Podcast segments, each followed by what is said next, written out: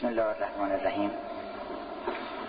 عهد کردم چون که بردم نام او باز گویم رمزی از انعام او. دقیقا میاد که لطیفه دیگری درباره پیوند ما با این بسم الله خدمت دوستان عرضه نکنم. البته لطائف بسم الله بحر بی پایان. چرا؟ بر اینکه اون بسم الله سریان داره در کل عالم هستی و به اسماع کلتی ملعت ارکان کل شد دست رو هر چی بذارین بسم الله اونجا حضور داره. یکی این است که این بسم الله همچنان که اشاره کردیم نشان پیوند ما با پروردگارمون. و همه هستی ما و شعن و مرتبه ما در این پیوند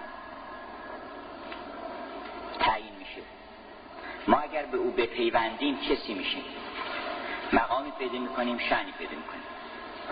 اسم ما بایستی که در ارتباط با اسم او معنی پیدا کنه. اصلا ما اسمی نباید داشته باشیم. مگر در پیوند با او. به اصطلاح علما ما نقص یک اضافه هستیم. یه اضافه تشریفیه که تمام هویت ما رو همون اضافه تشکیل میده. معروف است که یه طلبه در حجره مدرسه نحو می‌خوان. رسید به یه قاعده که نکره مضاف کسب تعریف می‌کنه. یعنی اگر یک کلمه نکره باشه مثل کتاب این اگر اضافه شد مثلا شد کتاب سعدی به علت اینکه سعدی معروفه اینم معروف میشه. کسب تعریف می‌کنه. فکر که خب طلبه زیرکی بود. گفتش که این قاعده رو استفاده کنیم ازش. در اصفهان بودن و آمد حجره حاج آقا حسن چایچی تاجر معروف اصفهان در اون روزگار. آمد و گفت حاج آقا من یک قاعده خوندم که می‌خوام این رو با حضور با محبت جنابالی استفاده کنم ازش. گفت چیه؟ گفت قاعده اینه. گفت حالا به من چه ارتباط بده می‌کنه که نکره مضاف کسب تعریف می‌کنه؟ گفت استفادهش این است که من یک طلبه هستم نکره. کسی ما نمیشست اینجا تو اصفهان. معروف هم نیستیم. شأن مقامی هم نداریم. اما اگر بشم داماد حاج آقا حسن چایچی یه شبه معروف میشن. و همه من می‌شناسن. از این لطیفه خوشش آمد. و از اون طلبه و دخترش به بودم حالا ما یه خورده از اون طلبه هم با اوشتر باشیم. بریم در حجره اون خاجه عالم. بریم در حضور اون سلطان آفرینش و بگیم که ای خاجه عالم ما یک موجودی هستیم شنی نداریم شهرتی نداریم. ای معروف ترین معروف ها ای که تمام ذرات عالم تو رو می‌شناسن و به تصویح نام تو مشغولن توی معروفی. بنابراین تو اگر ما یه ارتباطی به تو پیدا بکنیم به یه نوعی بالاخره یه اضافه پیدا بکنیم. به قول سعدی گفتش که نگویم نسبتی دارم به نزدیکان درگاهت که خود را بر تو میبندم به سالوسی و زرافی. هر وسیله هست بالاخره ما باید به او بپیوندیم. در این پیوند هست که شعن و مرتبه ما تا عالی ترین مراتب هستی صعود می‌کنه. بنده او شو که به یک التفات سلطنت هر دو جهان دهند. و حافظ قسم خورد که به ولایت تو که گر بنده خیشم خانی البته ادعای من قبول نیست تو باید قبول بکنی. به ولایت تو که گر بنده خیشم خانی از سر خاجگی کون و مکان برده بنابراین ما از همین جا از همین باب رحمت وارد بحث امروز بشیم که فطرت و شیوه های دعوت در اسلام هست. قبلا نکته رو اشاره کنم که ما اگر بخوایم بفهمیم کلا باید موانع و هجاب فهم رو دور بکنیم. و اونم باز ارتباط می‌کنه به بسم الله. اگر به اسم خودمون بخونیم عالم رو هجاب میشه. اسم ما هجاب سه عالمه. یه دونه هجاب بیشتر این سال سه تا عالم رو که عالم فضائل و لطائف معنوی هست همه رو باطل می‌کنه. ما سه تا رشته داریم در عالم. یکی اخلاق که دینم همونجاست دین و اخلاق. یکی هنر یکم علم. علوم. هر سه تا باطل میشه. اگر عالم همه علومش خونده باشه ولی هواهای نفسانیش باش باشه وقتی که می‌خواد قضاوت بکنه قضاوتش درست نیست. وقتی می‌خواد مهر استاندارد بزنه روی اون کالا اگر هواهای نفسانی باشه علمش باطل میشه. اخلاق هم باطل میشه. بهترین کارها وقتی که یک هدف نفسانی و قرضی توش پیدا میشه کلا باطل میشه. لا تبتلو صدقات کن بالمن ها تیره دارد دوستی ها قرض ها رو چرا از دل نرانیم دنیای هنر هم باطل میشه. اصلا زیبایی رو آدم نمی‌بینه که بخواد قضاوت بکنه. بنابراین ما اگر که پاک بشیم از همه اقراض برگردیم به فطرت سلیم خودمون. بدون اقراض شخصی اون وقت می‌فهمیم. اصلا ابواب فهم بر ما باز میشه. اینکه گفتن اتقوا الله یعلمکم الله واقعا راست. وقتی انسان پاک میشه از هر گونه اقراض شخصی و تقوا می‌کنه فهم پیدا می‌کنه. جرت ینابی الحکمه من قلبه الی لسانه. بنابراین ما اول نگاهی بکنیم پاک به معنی اسلام. ببینیم که دو تا معنی مشخص و متفاوت برای قرآن برای اسلام در قرآن می‌بینیم. که یکی عامه یکی خاص. در معنی خاص قرآن همون دیانتی است که در زمان معینی آمده کتابش قرآنه. و ما امید داریم که جزء پیروان و امت این دین باشیم ما مسلمان ها در برابر مسیحی در برابر ادیان دیگه. اما یه معنی عامتر داره اسلام و اون دین همه انبیاست. اینطور کلمه مسلم و مسلمین و اسلام به کار رفته که مثل این که همه انبیا مسلمون بودن. نوح فرمود که انا اول المسلمین. حضرت ابراهیم حضرت موسی اینا همه مسلمون بودن. و وسیعتر می‌بینیم که تمام عالم دینشون اسلامه. اصلا این که گفتن که غیر از اسلام دینی پذیرفته نیست اصلا فقط یه دین بیشتر در دنیا نیست اصلا. اون دین اسلام. به اون معنی وسیعش یعنی ما باید تسلیم فرمان پروردگار بشیم. حالا نوشته فرمان پروردگار. فرمان پروردگار از کجا میاد؟ از دو تا منبع میاد. یکی از فطرت که کل کائنات از یه طریق می‌گیرن همون فطرتشون درخت بادام وحی میشه بهش که بادون بده. زنبور اصلا همچون مستقیما در درونش و در فطرتش اون مسیری که باید طی بکنه و مایه رشد و هدایتش هست این میشه. اما برای انسان اختصاصا دو تا منبع گذاشتن. یه رسول از درون گذاشتن یک رسول از بیرون. رسول من داخل و رسول من خارج. گفتن که العقل رسول من داخل. عقل ما و فطرت ما و تمیز درونی ما همون رسولی است که خداوند در درون ما گذاشته. اما به دلایل گوناگون که حالا خواهیم گفت یه رسول هم از بیرون تقویت کننده فطرت گذاشته آمپلیفایر فطرته و کمک و معد فطرت هست. حالا اگه از بدین من تابلوی خودم رو و طرح خودم رو از کل نگرشی که به اسلام بر مبنای فطرت می‌تونیم داشته باشیم ترسیم بکنم تا یکی یکی توضیح مختصری هم بدم چون زمان اونم خیلی کوتاهه. ولی امیدوارم که این زمینه بشه برای اینکه هر کدوم از عزیزان که علاقمند باشن در یک گوشه ای از این طرح بتونن یا تمامش تحقیق و مطالعه بکنن. اشاره کردیم که این فرمان دو قسم میشه. رسول داخل این قلم خیلی نمیسته حالا اگر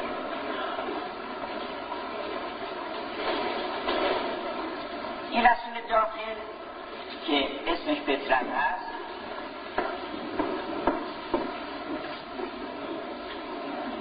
اگر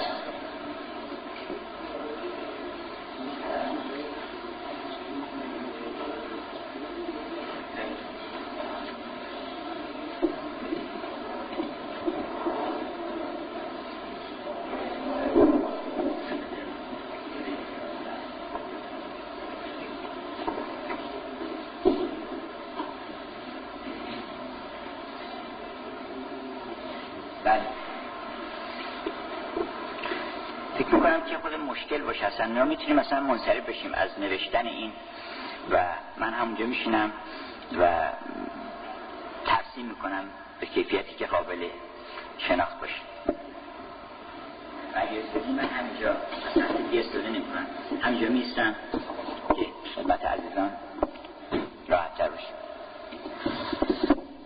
خب گفتیم که فطرت فرمان خداست.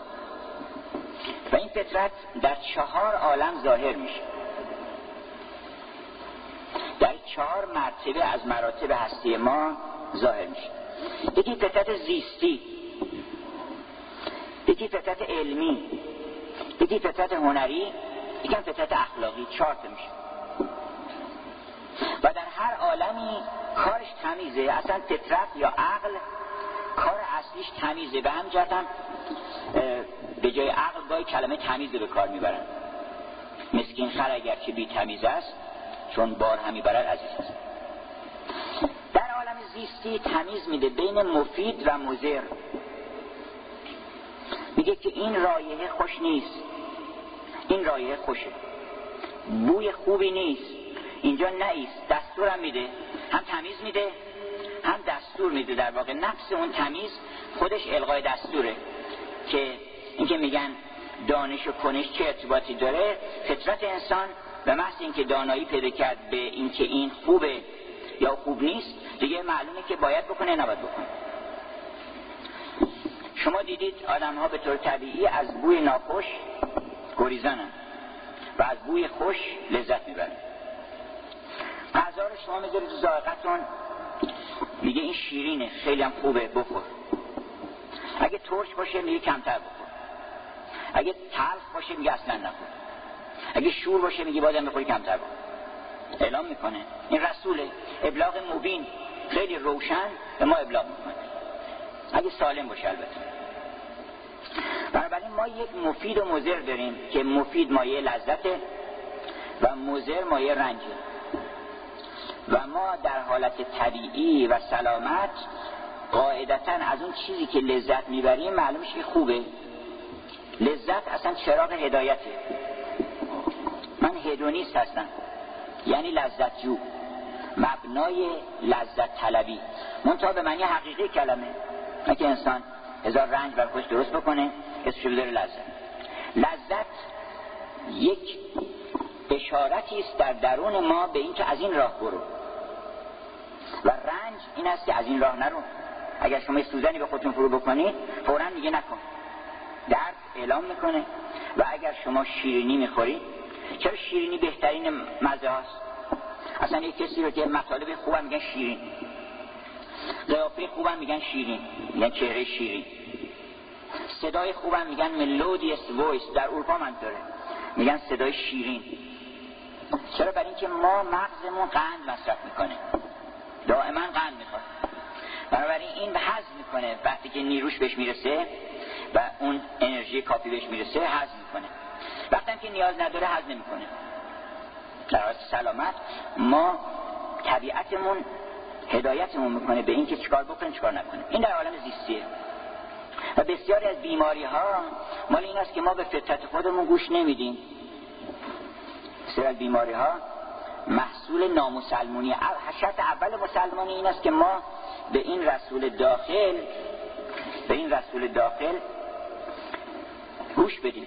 حالا من چون قلم آوردن فقط ترش اینجا می نیستم که بعد می‌خوام این هایی بکنم که ممکنه خاطرتون نمونه.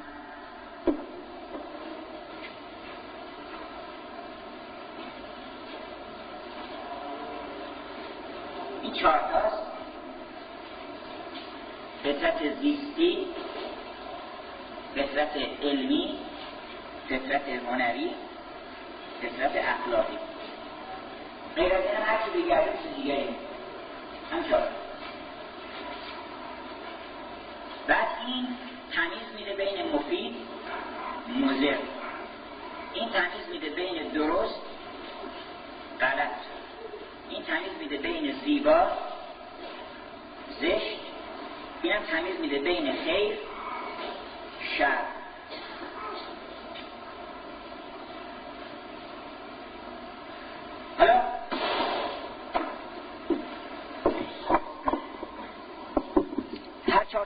فطریه گفتیم که اول باید آدم تسلیم بشه به مفید.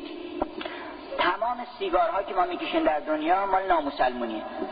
چرا؟ برای اینکه سینه میگه روز اول که آدم سیگار بکشه اعلام می‌کنه که آقا سلطان می‌کنه اعتراض می‌کنه. یه کسی میگفتش که مهمترین عامل در این که آدم سیگار ترک بکنه چیه؟ گفتم که آدم بترس از خدا که یه روزی این ریه بیاد اعتراض بکنه. چون میان محاکمه هست یه روزی. میگن آقا این آقا رو بگیرینش.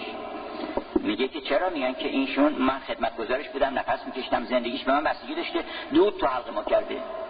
با اینکه من بهش گفته بودم که این کار نکن. حالا این چیز کوچه که نامسلمانی از عالم زیستی شروع میشه. مرحله دوم عالم علمیه که در اونجا ما فطرت علمیمون همون قضایا قیاسات ها معها که در منطق گفتن قضایای فطریه و بدیهیه. تمام علوم روی همون قضای اولیه است. اگه اونو به ما نداده بودن ما اصلا عالم نمی‌شدیم. میگن آقا اگر الف با ب مساوی باشه ب هم با جیم الف با جیم مساوی درسته؟ همه میگن درست. اون بچه هم می‌فهمه. اگر اینو نفهمه اصلا درس ما نمی‌تونیم بهش بدیم. کل از جزء خودش بزرگتره. جز از کل خودش کوچکتره. حالا بگذاریم که شیخ محمود گفته چه جز بستان که او از کل فوزون است. اون یه لطیفه عرفانی. بنابراین در عالم علمی هم ما باید خط درست رو بگیریم میریم عالم میشیم. خط مفید رو بگیریم سالم میشیم. خط درست هم بگیریم بریم عالم میشیم. در زیبا و زشت همطور زیبا مطلوب به ذاته. آدم چیزهایی رو می‌فهمه که این زیباست. فکر نکنید که این نسبیه بعضی میگن آقا زیبایی نسبیه کسی شمگین زیباست اون یکی میگه زشته. اینجوری نیست. شما تو هر کشوری که برین یه موزه دارن و اطمینان دارن که هر کس بیاد اونجا این موزه رو ببینه می‌فهمه که این زیبایی رو حس می‌کنه. در امور جزئی ممکنه یه مسائلی مورد اختلاف قرار بگیره ولی وقتی به نقطه های اوج هنر می‌رسین شما می‌بینید که نه. زیبایی مبانی داره اصول داره بعد می‌تونید تو ریاضیات می‌بینید بله اصلا جز فطرت ماست. یعنی ما اگر مثلا از فلان نسبت خوشمون میاد به خاطر اینکه تو بدن خودمون هست. بدن ما به اون نسبت تقسیم شده. احسن تقویم فقط خلقنا الانسان فی احسن تقویم بهترین تناسبات رو بعضی گفتن در بدن انسان گذاشته. به طوری که تناسبات موسیقی تناسبات نقاشی تناسبات مجسمه سازی تمام تناسباتی که همه عالم هنر رو می‌سازه تمام تو بدن انسان هست. و تبارک الله احسن خالقین هم بدن انسان. بنابراین زیبایی یک حقیقت تناسباتی است که کسرت رو تبدیل به وحدت می‌کنه. هرگاه شما بتونید یک متکسراتی رو طوری به هم وصل کنید که اینها القای معنی واحد بکنن این زیبایی خلق میشه. و هر وقت که اینا نتونه به هم وصل بشه پریشانی و گسستگی و عیوب کلام همش مال اینه که این میگن آقا این ربطی نداره به اون این تناسب با اون نداره. بلاغت یعنی این که سخن مناسب باشه. مناسبت یعنی یعنی این با اون یه سنتیتی داشته باشه. یعنی وحدت پیدا بکنه. تبدیل کسرت به وحدت از مبانی کار هنره. و همجرد یه موسیقی اگر خوب نزنن میگن آقا پریشان زن. همون مدار نوتا رو بزنن. نوتا همون دوره اینا رو متا پریشان. و اینا متصل نشه به هم دیگه. ادبیات هم همینطوره. ادبیات متاسفانه ادبیات معاصر هیچ فکر نمی‌کنن که کلمات آقا باید نسبتی هم داشته باشه. در قدیم وقتی شما سعدی رو می‌خونید هر کلمه ای میگه رها نمی‌کند این نظم چون زره در هم که خصم تیغ تعنت برآورد زنیام تمام کلمات هم تناسب داره. زمان یه حرف واحدی رو می‌خواد بزنه که میگه این کلام من طور نیست که کسی بتونه تیغ بکشه در مقابلش. خود همین بیت هم مظهر نمونه همین خاصیته. رها نمی کند این نظم چون زره در هم که خصم تیغ تعنت برآورد زنیام یا من حالا دلم می‌خواد یه قطعی براتون بخونم از مولانا که عاشق صدر جهان رسیده به معشوقش حالا می‌خواد که اظهار عشق بکنه و اظهار بندگی بکنه و شرح گزارش هجران و خون جگر خودش بده. مولانا از یک تا هفت تا یک تا هشت شمرده و هر کدوم یه تناسبی داره به اون موضوعی که داره بحث می‌کنه. میگه اولا بشنو که تا جستم ز شست اول و آخر ز پیش من بجست. اولی که من از وقتی از پیش رفتم نه اولم می‌دونم نه آخرم ثانیا بشنو تو ای صدر ودود که بسی جستم تو را ثانی نبود. دومی که تو لم یکن ولم ولم یکن لهو کفن. عدی نظیر نداشتی؟ این که برگشتم شد. سالسن تا از تو بیرون رفتم گویا سال سلاسه گفتم. آدمی که سال سلاسه گفته چطور همه تردش می‌کنن؟ در دنیای اسلامی میگه من از وقتی از پیش رفتم همه من ترد می‌کنن. گویا سال سلاسه گفتم. رابعا چون سوخت ما را مرتعه من ندانم خامسه از رابعه. شما اصلا مرتعه سوخته ما نه یه پنجم باید نه یه چهارم باید خامسا در هجرت صدر جهان. از حواس خمسه بودم در زیان. سادسا از شش جهت. بی روی تو گویا بارید غم بر من دو تو. یعنی غم دوبله بار من بارید از شش جهت نه یه طرف. سابه از سامه ندانم. آدمی که هفت از هشت نده دیگه گم شده است و گمراه و دیوان است سابه از سامه ندانم ظالم. کر کند گوش فلک را نالم این تناسباته یعنی زیبایی بی دلیل نیست. که مثلا کسی بگه آقا تو اینو زیبا می‌دونی من اینو زیبا می‌دونم. اینطوری نیست. اینه یه افرادی بهانه کردن دکانی درست کردن که بتونن از زیر بار هنرمند بودن خلاص بشن بتونن چیزی درست بکنن بالاخره خودشون به کرسی بشونن.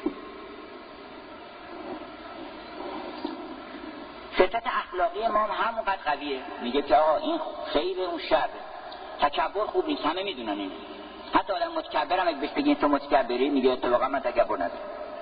آدم دروغگو هیچ حاضر نیست قبول بکنه که میگه مگه دروغ چه داره؟ در هیچ جای دنیا شما دیدین توی دادگاهی مثلا میگن آقا شما ظلم کردین میگه مگه ظلم چه داره؟ همه دلایل میارن و ثابت می‌کنن که آقا ظلم ما نکردیم. ما این کاری که کردیم عدل بوده عدل خوبه. این در فطرت ما هست. و به همون وضوح و سراحت آیاتون بیناته که در وجود ما این رو گذاشتن. این چهارتا هست. و اگر شما اولی رو دنبال بکنید سالم و سلامتی میرید. دومی به طرف علم میرید. سومی به طرف تلطیف روح و هنر میرید. و چهارمی به عالم اخلاق که با لوتن و مکارم الاخلاق میرید ممکنه بگن خب حالا این چهار تا رسول به این خوبی ما داریم. یه رسول از بیرون برچی فرستادن برای اینکه اینا یه بلاهای سرشون میاد. اولا دوچار نسیان میشن. یادشون میره. باید یه نفر بیاد بگه که آقا مگه یادت نمیاد تو؟ علم احد الیکم یا بنی آدم؟ همین این عهد فطرته. اینو بهش میگن عهد فطرت یا همون عهد الست. اون روزی که گفت الست و برب بکن آیا من پروردگار شما نیستم؟ یعنی پروردگار شما مفیده. پروردگار شما درسته. پروردگار شما زیباست پروردگار شما خیره. شما از هر چیز دیگری کمک به طلبید پروردگار شما نیست. دروغ پروردگار شما نیست. شیطان کارش اینه که موزر دستور میده. حرف غلط می‌زنه یا قشنگ زشته کارش زشت هم دستور میده شر هم اون دستور میده. شیطان یعنی اینا. این یعنی شیطان. این هم یعنی رب. الستو به رب بکن. آیا من پروردگار شما نیستم؟ این در فطرت ما دیکته شده. چرا؟ همه الان من از شما می‌پرسم. آیا اینا پروردگار شما نیست چرا؟ قالو بلا. منتها این بلا رو همه پای اون استقامتش نمیستن الذین قالوا ربنا الله ثم استقاموا. این استقامت رو همه ندارن. مولانا میگه گفتا کجاست؟ آفت. گفتم که کوی عشقت گفتا که چونی آنجا؟ گفتم در استقامت.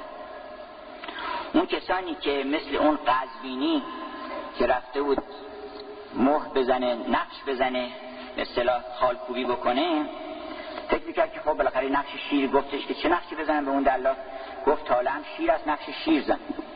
جهد کن رنگ کبود سیر زن. کبود هم اگه بخوام بشه باید بیشتر سوزن رو فرو ببرن بعد چون که او سوزن فرو بردن گرفت درد آن در شانگه مسکن گرفت پهلوان در ناله آمد که سنی مرمرا کشتی چه صورت می‌زنی؟ و چکار داری می‌کنه گفتش که دارم. گفت کدام قسمتشه؟ گفتش که دومشو دارم می‌زنم. گفت دومشو ول کن اصلا. از دوم و دمگاه شیرم دم گرفت. دمگه او دمگه هم محکم گرفت. گفت دومش نمی‌خواست دوم می‌خواد چیکار بکنه؟ یه جای دیگه شروع کرد. جانب دیگر خلش آغاز کرد. باز قزوینی فقانی ساز کرد. گفت باز کجا می‌زنه گفت شکم. گفت این ادویر اکویر شکم می‌خواد چیکار بکنه؟ ولش کن شکم میشه. اصلا شکم بشه درد می‌خوره این شکم بی هنری پیش پیش شکمش نمی‌خواد بکشه؟ همطور عضو به عضو می‌رفت جلو ناگهان این سوزن زد زمین و گفتش که چون نداری طاقت سوزن زدن از چنین شیر ژیان رو دم مزن. این چنین شیر بی دو سر و اشکم کرید این چنین شیر خدا که آفرید بنابراین ما اون بله رو گفتیم. اون بله فطرت ماست. در روز علس بلا گفتی امروز به بستر لا گفتی. گناه یعنی چی؟ یعنی لا. در مقابل اون بلا. هر وقت انسان یه بله گفت و بعد اون بله ایستادگی نکرد میشه چی؟ گناه. ما از قالو بلا تشویش دیرم. بابا تایر میگه چرا؟ برای اینکه گناه از برگ بارون بیش دیرم. برای اینکه اون قالو بلا رو یادم افتاده و میگم ما اینجوری گفته بودیم ولی حالا داریم کار دیگه می‌کنیم. ما یادمون میره بنابراین مهمترین کار ذکره. تمام قرآن ذکره. چرا؟ من اینکه یادمون رفته یه نفر باید بیاد بگه که یادت نمیاد مگه تو علم احد الیکم یا بنی آدم الله تعبد شیطان انه لکم عدو مبین. آشکارم از دشمنی. شما نگاه کنید معلومه که کاملا آشکار دشمنی شما ما. و ان عبدونی هازا سرات مستقیم. پس این نخستین رسالت رسول خارج ذکره. این در سه قسمت. ذکر شفا و هدا چون سه آرزه برای فطرت پیش میاد یکی اینکه یادش میره. باید یه نفر به یاد بیاره. بیاد خبر بکنه دو مرتبه در قوقای عالم صدای فطرت ضعیف میشه. تحت تاثیر عوامل گوناگون یه نفر باید تقویت بکنه این صدا رو. به همجد ادبیات خوب ادبیات ذکره. موسیقی خوب موسیقی ذکره.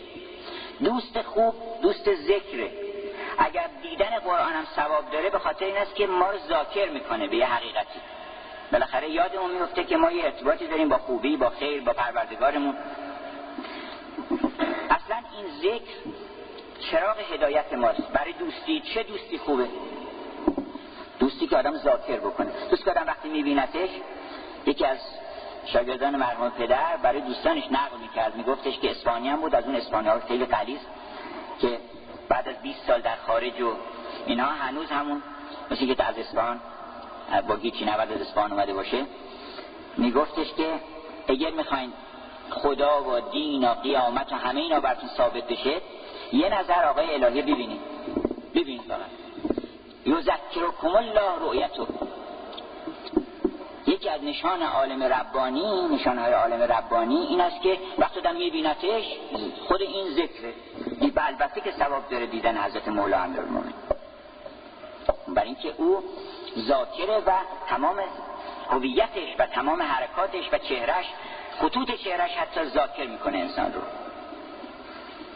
یه آرزه دیگه بر فطرت پیش میاد اینکه مریض میشه اصلا به تدریج فطرت خودشو انکار هم می‌کنه. مریض میشه. اون دباغی که رفت تو بازار و دباغ خب 20 سال بوی ناخوش دباغی تو بینیشه. و حالا اومده تو بازار عطر فروشا. بوی عطرش زد ز عطاران راد تا بگردیدش سر و برجا فتاد قش کرد افتاد اینجا. جمع شدنی که گلاب آورده و دیزد نمیسن از گلاب واسه این بلا سرش اومده. او نمی‌دانست چند در مرتعه از گلاب آمد برای این واقعه. یکی گفتن که تا که می خورده است یا بنگ و حشیش خرق در موندن از نبی حشیش. تا بالاخره یک, برا... یک برادر داشت آن دباغ زفت گربز و دانا بیامد زودتر. گفت من رنجش همی دانم که چیست. چون دوادانی چون سببدانی دوا کردن جلیست گفتش من می‌دونم چشه از همون کسابت های دباغ خونه یه مقداری آورد گرفت زیر بینیش گرفت به هوش آمد.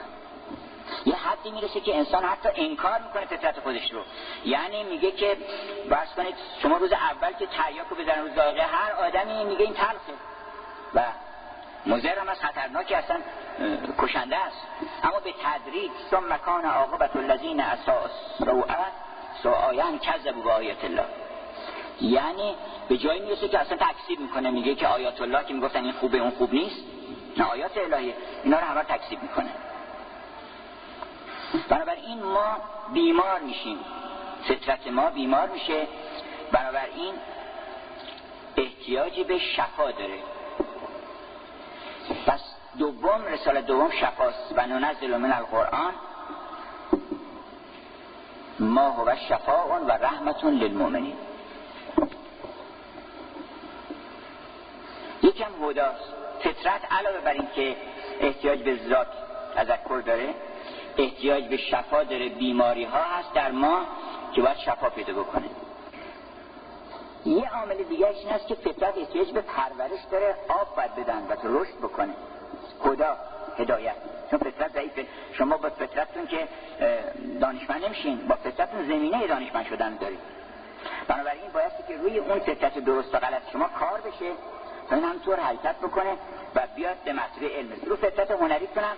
اول گوش شما تشخیص میده که این صدا خوبه این صدا خوب نیست نه. ولی موسیقیدان نمیشه به این زودی بایستی که پرورش بده بکنه. بنابراین قرآن هم ذکر هم شفاست هم هداست و کمک می‌کنه به اینکه فطرت ما دو مرتبه برگرده به حالت طبیعی یعنی اون کوک اولیه ما که کوک ربانی هست این از کوک در میره بیمار میشه و یا قافل میشه و اون کاری که باید بکنه نمی‌کنه. حالا می‌خوایم که ببینیم با چه شیوهی مردم رو به ذکر و شفا و هدا دعوت کنیم راهش چیه؟ راهش همطور که بارها برای دوستان گفتیم این است که دلبری بکنیم. شیوه دلبری. یعنی بتونیم دلها رو ببریم. هر کس بتونه جاذبه ایجاد بکنه و دلها رو ببره این موفق میشه. از من می‌پرسن که آقا این کلاس ما مثلا جاذبه نداره گفتم بریم جاذبهتون زیاد کنیم. چیز خوب یاد بگیرید. مردم فطرتشون زیبایی رو میپسنده خوبی رو میپسنده خنده رو میپسنده چهره گشاده رو میپسنده کلام مهربون رو تشخیص میده. می‌فهمه که این آدم از خودش داره صحبت می‌کنه یا به خاطر دل من اومده اینجا. اینو می‌فهمه آدم. معلم باید خودشو بذاره پشت در بیاد تو. یعنی انیت خودش رو و فرعونیت خودش نیاره اونجا تو کلاس. مطرح بکنه باید بچه ها حس بکنن که من به خاطر دل شما اومدم اینجا. وقتی این انگیزه در انسان باشه شب مطالعات دیگری می‌کنه. فکر می‌کنه خب من کتاب کلاس ریاضی می‌خوام درس بدم. می‌ذارم یه داستان قشنگی بخونم میرم مثلا اول کلاس شروع می‌کنم یه داستانی بذارم. داستان خیلی قشنگ هست. که آدم می‌تونه در هر مبحثی شروع کنه یه داستانی رو. باید اهل مطالعه باشن. معلم باید دائما اهل مطالعه باشه. چرا؟ اینکه باید جاذبه ایجاد بکنه. و اون جاذبه از طریق به دست آوردن لطائف و ذرائف عالم می‌تونه جاذبه ایجاد بکنه. من خودم هر وقت کلاس هم دیدم که بچه های خود ضعیف شده آمدن چون هیچ تفسیر عموما نداشتن عجب روزگاری شده. مردم فرار می‌کنن از علم و سواد گفتن که تو جاذبت کم شده. و جاذبت زیاد بکنی تقویت میشه. بنابراین راه این است که ما آنچنان که پیغمبر اکرم خداوند منت گذاشت بر او و فرمود که به ما رحمت من الله لنت لهم تو به خاطر اینکه ما لطف کردیم بهت.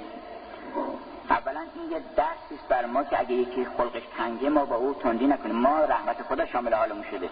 فکر نکنیم که حالا چرا تو چرا خلق تنگه خلقش تنگه برای اینکه اون ندادن. اون اون لطافت زبان و اون بیان روش ندادن. به ما رحمت من الله لنت لهم ولو کنت فزن غلیظ القلب لنفضوا من حوله. یه طوری باید باشه که دور آدم جمع بشن. انسان بایستی که مگس و مرغ و مور هر کجا چشمه ای بود شیرین مگس و مرغ و مور گرداین باید جاذبه داشته باشه. و اولش خلق خوش. خلق خوش این که آدم سه ساعت داشته باشه. بتونه آدم ها رو تحمل بکنه بتونه قبول بکنه که عالم مثلا گسترده است هزاران هزار فکر و اندیشه است. یک کسی مثلا میاد بی عدد اگه خلق شما تنگ بشه نشانه جهله. چرا؟ برای اینکه این آدم بی ادب شما پرونده شو بیارید جلو. ببینید مثلا ایشون در کجا به دنیا اومد بعد پدرش این بوده مادرش این بوده بعد مدرسه مثلا اینجا رفته. بعد تو کوچهشون کیا بودن؟ بعد نمی‌دونم پدرش چیکاری بوده؟ اینا رو همه رو جمع می‌کنیم. چیزایی که شنیده اینا رو همه رو پروندهش اینقدر میشه. بذار جلوی مطالعه بکن بعد یه لبخندی می‌زنیم میگیم بیچاره. ما قصور کردیم مثلا آدم شرمنده میشه در مقابل بدی های دیگران. برای اینکه اون بدی ها رو یه مقدارش من مقصر بودم. ما چطور اینو گذاشتیم که این اینجوری بشه؟ ما نرسیدیم به این. هر جرمی که تو جامعه رخ میده همه اون جامعه ممکنه مقصر باشه. چرا؟ برای اینکه حقوق اون آدمی که باید که تربیت می‌شده هدایت می‌شده به راه درست می‌رفته کتاب خوب بهش می‌دادن برنامه های خوب بهش می‌دادن اینا ندادن. فضاهای مناسبی نداشته بنابراین بیادر شد بنابراین عصبانی شدن کلا جهله. هر کس عصبانی میشه یعنی من نمی‌دونم. چرا؟ برای اینکه اگه می‌دونستم چون آدم وقتی عصبانی میشه معنیش اینه که این چرا این کار کرده؟ نباید اون کار می‌کرده. اتفاقا باید همون کار می‌کرده. تو اگر سابقش نگاه کنی مگر اینکه تو با خلق خوش بتونی ادفع بالحسنت سیعت تو بتونی سیعه او رو با حسنه خودت جایگزین بکنی و اصلاحش بکنی. حالا من فقط به صورت فهرست میگم که این شیوه ها شیوه های پرجاذبه برای تعلیم تربیت چی بوده؟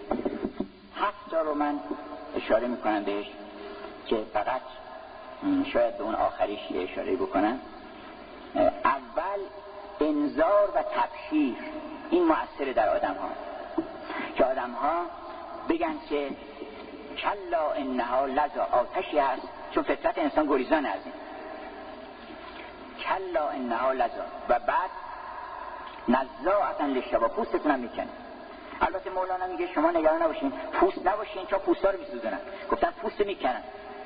نار دوزخ جز که قشر افشار نیست. تو اگه قشر نباشی نگران آتش چون قشر رو میسوزنن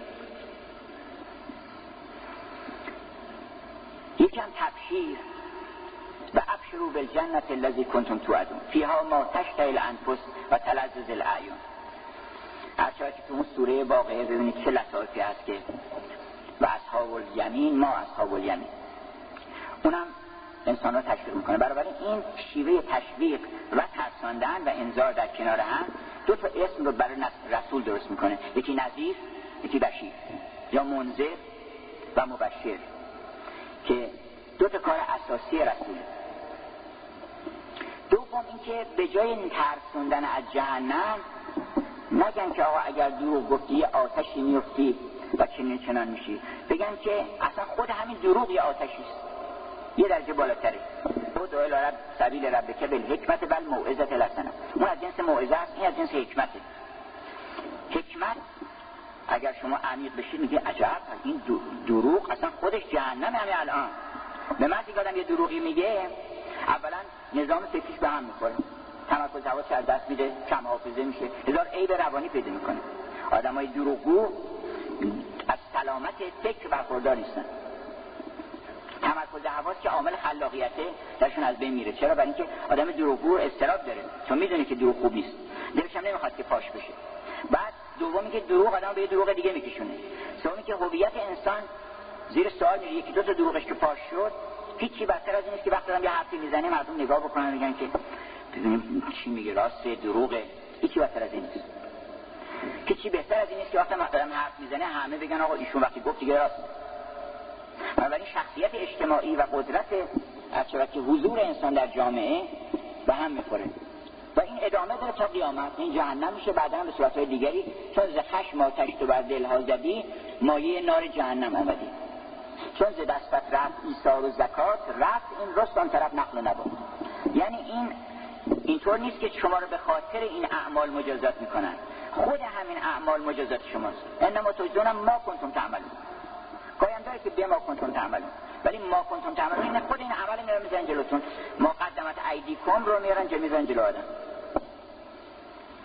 سوم تمثیل و حکایت و قصه است که خیلی خوبه و بخش عمده از قرآن و کتب آسمانی تمثیلات و قصه هاست فقص و سلقصه که ما مفصلا در این باره بحث کردیم. در قرآن 53 تا تمثیل بسیار زیبا است که از مثل هم که مثل لذ استوقد نارن او کسیب من السماء فی ظلمات و رد شروع میشه تا مثل هم که مثل الهمار یحمل اسفارا تا سوره جمعه و شاید بعدش هم امثال دیگری باشه. و اینها رو مرحوم علی اصفرخان حکمت در یک کتابی به نام امثال القرآن جمع کرده. کتاب خوبی هم چون از خودش نظر نداده. نظر مفسران رو آیات جمع کرده و نظر مفسران گوناگون رو و نظر ادبیات رو درباره این تمثیلات ذکر کرده. کتاب خیلی سودمندی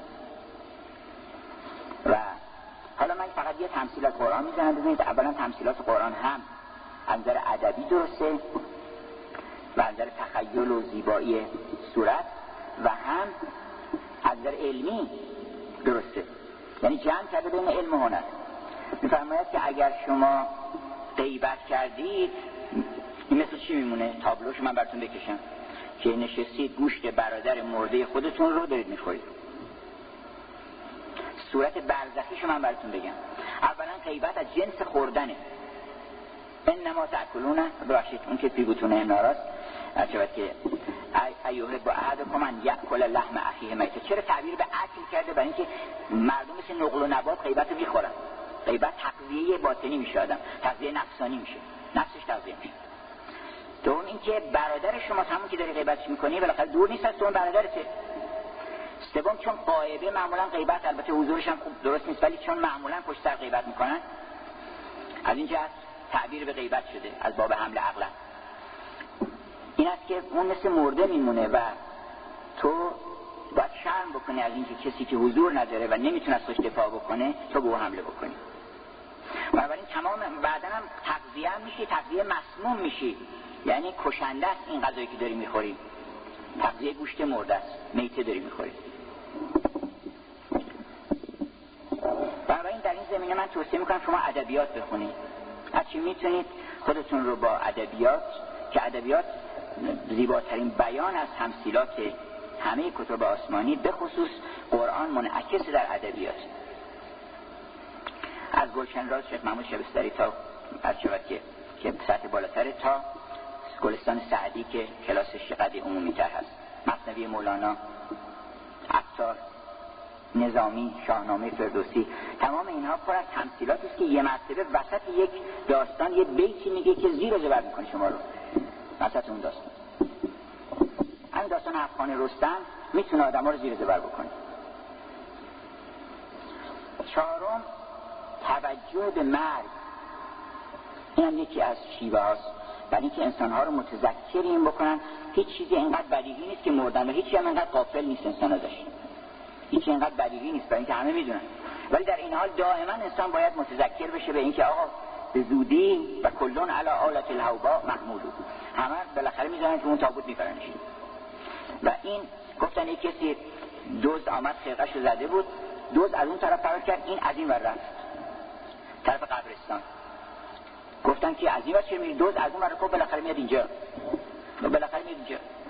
میارنش اینجا.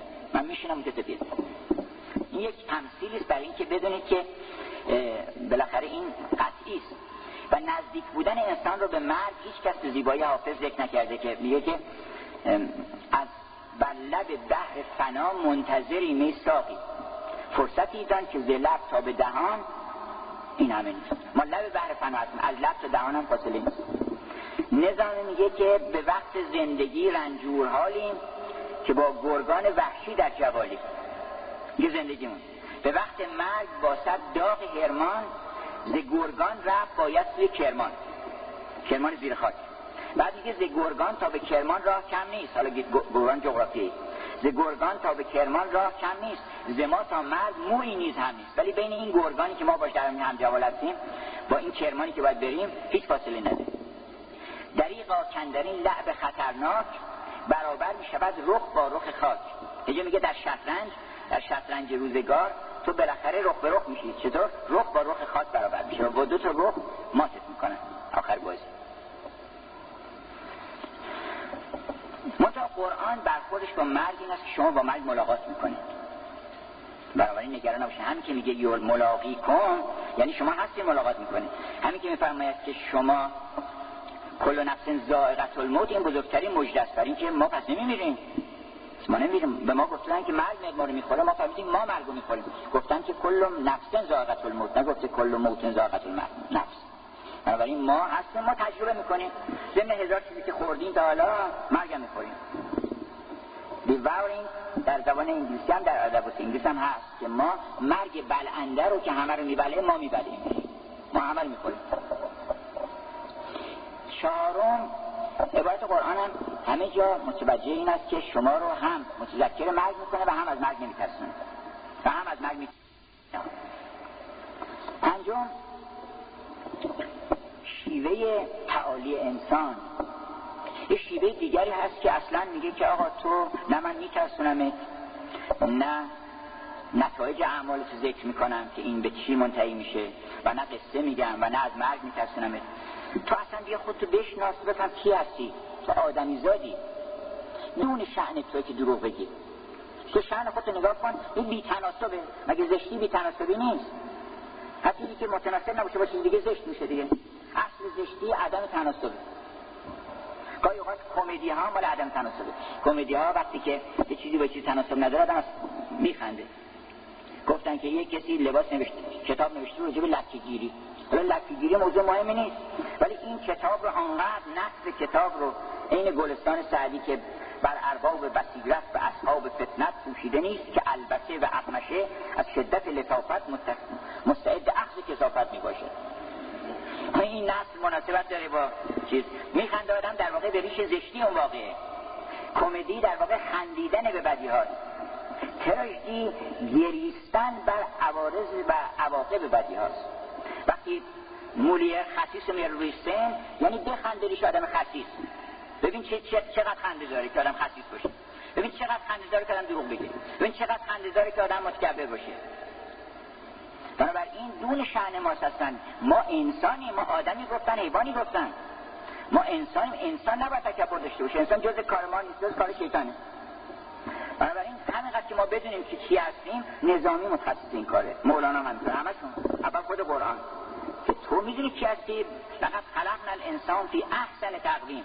درسته که فرستادیم اسفل سافلین. ولی بالاخره تو گفت گر گدا گشتم گدا چشارم و لباسم کنه گردد من نوم گر قضا افکن ما را در عذاب کی رود آن تب و خوی مستطاب؟ ما بالاخره آدمی زادیم. دارات اینکه زندانی شدیم گرفتار شدیم اینا. نباید شن انسانیمون از بین بره. این محسن الاسرار نظامی رو که میگه ای بزمین بر چو فلک نازنین ناز کشد هم فلک و هم زمین. کار تو زنجا که خبر داشتی بهتر از آن شد که تو پنداشتی. نیکویت باید افزون بود. نیکویی افزون تر از این چون بود. که سر آن خامه که خاریده ان نظم نگارید نگاریدن خیلی چه حکمت ها در کار تو به کار رسته. تمام این همه زیبایی ها رو برای نیفتردن که تو اینجا شروع بکنی زخم زبان کسی بزنی. اصلا آدم نگاه که بکنه به اعمال خودش می‌بینه که اینا تناسب نداره با ذات ما و با شعن ما. اینم یه روش خیلی خوبه که شما مثلا دون شأن ماست این کارا رو بکنه حالا می‌خواد جهنمی باشه می‌خواد نباشه. می‌خواد عواقبی داشته باشه می‌خواد نداشته باشه. پادشاه که تحصیلات جمع نمیکن تو خیابون. ششم عشق. عشق البته بعضی میگن آقا این هم شما از عشق صحبت در قرآن کو عشق. نیست فرقی در میان حب و عشق. حب که هست. در زبان عربی امروز وقتی که حب صحبت میشه یعنی عشق. به انگلیسی هم میشه لاو تمام شما مراجعه کنید. تمام جایی که کلمه حب هست به انگلیسی هم که ترجمه میشه تبدیل میشه به لاو چیز لفظی نیست فرقی در میان حب و عشق. شام در معنا چه باشد جز دمش. بنابراین رابطه ما با پروردگارمون رابطه عشق و عاشقیه. یعنی المؤمنون اشد حبا لله. خداوند اولا ما رو دوست داره یحبهم و یحبونه. از اونم شروع شده عشق. بنابراین این رابطه رو باید رابطه رو حفظ بکنیم رابطه عاشقی و معشوقی. و زندگی اونو بر مبنای این رابطه قرار بدیم. هفتم تقلید. تقلید یکی از شیوه های شیرین دعوته. خلاف اون که میگن که تقلید خوب نیست خیلی خوبه. اصلا ما اگه تقلید نکنیم به جایی نمی‌رسیم. هرچی که ما داریم از کمالات از فضائل اینا مال تقلیده. مثلا اون تقلیدی که گفتم خوب نیست اون تقلید کورکورانه علل امیا که اصلا نمی‌دونه چی داره میگه و چیکار داره می‌کنه.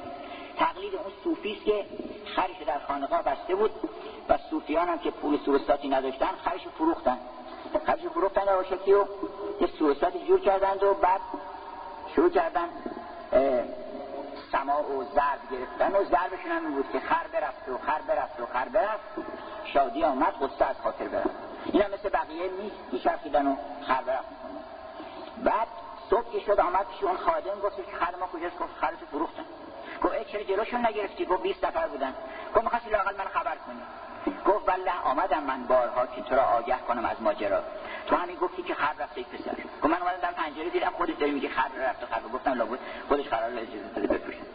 گفتی که بالا اینا می‌گفتن ما می‌گفتیم. خلق را تقلیدشان مر مرا تقلیدشان برباد داد. ای دو صد لعنت بر این تقلید بود اما تقلید خوب چیه؟ تقلید خوب و بهترین شیوه امر به معروف. این است که من اینقدر خوب بشم که همه بیان میگن آقا تو چیکار کردی؟ اینقدر خوب شد یه نفر موسیقیدان چه شاگرد پیدا می‌کنه؟ یه جانی برنامه اجرا می‌کنه. بعد همه میگن آقا شما چیکار کردی؟ این از کی شروع کردی؟ پیش چی خوندی؟ چی؟ ساز چیه؟ بس چه کتابی استفاده کردی؟ من اطلاع کسب می‌کنه. اول آدم جذب می‌کنه. بعد میان آقا ایدئولوژی شما چی؟ هیچ کس نمیاد. یه آدمی که هیچ صفت خوبی نداره ظاهرش باطنش همش اشکال داره کسی میاد درست آقا شما عقیده فلسفیتون چیه؟ ایدئولوژی شما چی ایدئولوژی؟ هر کی می‌خواد باشه باطل. اما یه آدم خوب رو یه جامعه خوب رو یه نفر میاد تحقیم کنه آقا بریم بپرسیم بریم. اینا چیکار کردن؟ از چه ایدئولوژی دارن که یه همچین برکاتی رسیدن بهش؟ بریم تحقیق بکنیم این بهترین شیوه دعوت حالا یه معلم هم همینه. معلم باید خودش الگوی خوبی باشه. حذف بکنن. یا خانم شما چیکار کردین؟ آقا شما چیکار کردین؟ حافظتون چجوری تقویت کردین؟ چجوری این شعرها یاد گرفتین؟ چجوری نمی‌دونم این با قرآن آشنا شدین؟ حذف بکنن. حذف کردن که این از کردن لذت. اصل رو بذاریش بر لذت. مثال لذت. مراتب داره اگر مراتب مادون با مراتب مافوق در تعارض باشه بایستی مراتب مادون رو گذاشت کنار. بدیهی چون با مافوق بهتره. و اگر در تعارض نباشه همه لذت ها رو شما ببرید من حرم زینت الله التي اخرج العباد. شما همه لذت رو ببرید. اما اگر یه لذتی هست که شما رو از اون لذت بالاتر داره محروم می‌کنه اون طبیعیه که بازم فطرت حکم می‌کنه که آقا این لذت فعلا نمی‌خواد به کار ببرید. و این حق تو نیست. درسته که این لذت می‌بری ولی دل یه آدم آزرده میشه. یه کمی رنج می‌بره. یه کسی تجاوز به حقوق آدم دیگری داری می‌کنی. بنابراین هر چی هم گناه هست در نهایتا برمیگرده به ظلم. و برمیگرده ظلم برمیگرده به رنج. یعنی تمام ثواب ها این است که آدم یه لذتی تولید بکنه. لذت جنس خوب لذت حقیقی لذت جوهری نه که امروز بیاد بره. یعنی وجود آدم رو پر بکنن از لذت از عطر خوب. سعدی میگه که من چه کدام آلاله را بویم که مغزم انبراگین شد؟ چه ریحان دسته بندم چون جهان گلزار می‌بینم. لذت جوهری اون که میره تو ذات آدم و دیگه بیرون نمیاد. فرای حقیقی پیدا می‌کنه. بنابراین این شیوه های دعوت من حالا دو مطلب خلاصه می‌کنم. اسلام رو به دو بخش تقسیم کردیم که فطرت یکی هم انبیا. این دوتا هم نمیشه با هم اختلاف داشته باشن چون دو تا رسول از پیش خدا آمدن نمیشه که یه چیزی فطرت هم جهت ما میگیم اسلام دین فطرتی هرکی که اون میگه باید تایید بکنه. مگر اینکه این بیمار شده باشه بهش خبر بدن بگن آقا تو بیماری و علت گزارش درست نیست. و این مراتب رو هم فطرت ما داره و ما اولین مرتبه مسلمانیمون همون تسلیم فطرتمونه. با فطرتمون تسلیم میشیم به نبی. چون او رو در برتر از خودمون می‌بینیم. وقتی نه تسلیم شدیم به نبی نبی هم ما رو ذاکر می‌کنه در موقع قفلت هم شفا میده و هم هدایت می‌کنه. و با شیوه های گوناگون که نمونه هایش اشاره کردیم ما رو دعوت می‌کنه. من ختم می‌کنم به یه غزلی از مولانا چون صحبت شادی و لذت شد.